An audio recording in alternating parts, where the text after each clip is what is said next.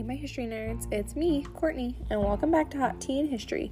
Short episodes, but not short on the facts. So grab your tea and let's talk about what fun historical event took place on September 19th. Today we're going back to 1957, when Nevada is the site of the first ever underground nuclear explosion. On September 19, 1957, the United States detonates a 1.7 kiloton nuclear weapon in an underground tunnel at the Nevada Test Site, NTS a 1,375 square mile research center located 65 miles north of Las Vegas.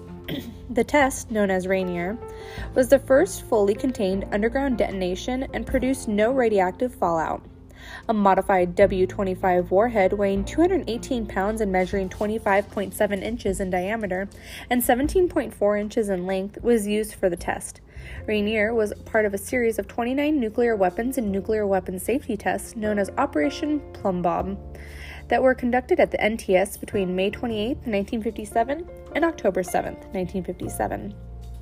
In December 1941, the U.S. government committed to building the world's first nuclear weapon when President Franklin Roosevelt authorized $2 billion in funding for what came to be known as the Manhattan Project. The first nuclear weapon test took place on July 16, 1945, at the Trinity site near Alamogordo, New Mexico. A few weeks later, on August 6, 1945, with the U.S. at war against Japan, President Harry Truman authorized the dropping of the atomic bomb named Little Boy over Hiroshima, Japan. Three days later, on August 9th, a nuclear bomb called Fat Man was dropped over Nagasaki. 200,000 people, according to some estimates, were killed in the attacks on the two cities. And on August 15, 1945, Japan surrendered to the Allied powers.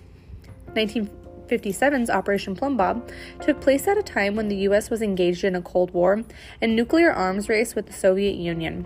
In 1963, the U.S. signed the Limited Test Ban Treaty, which banned nuclear weapons testing in the atmosphere, underwater, and outer space.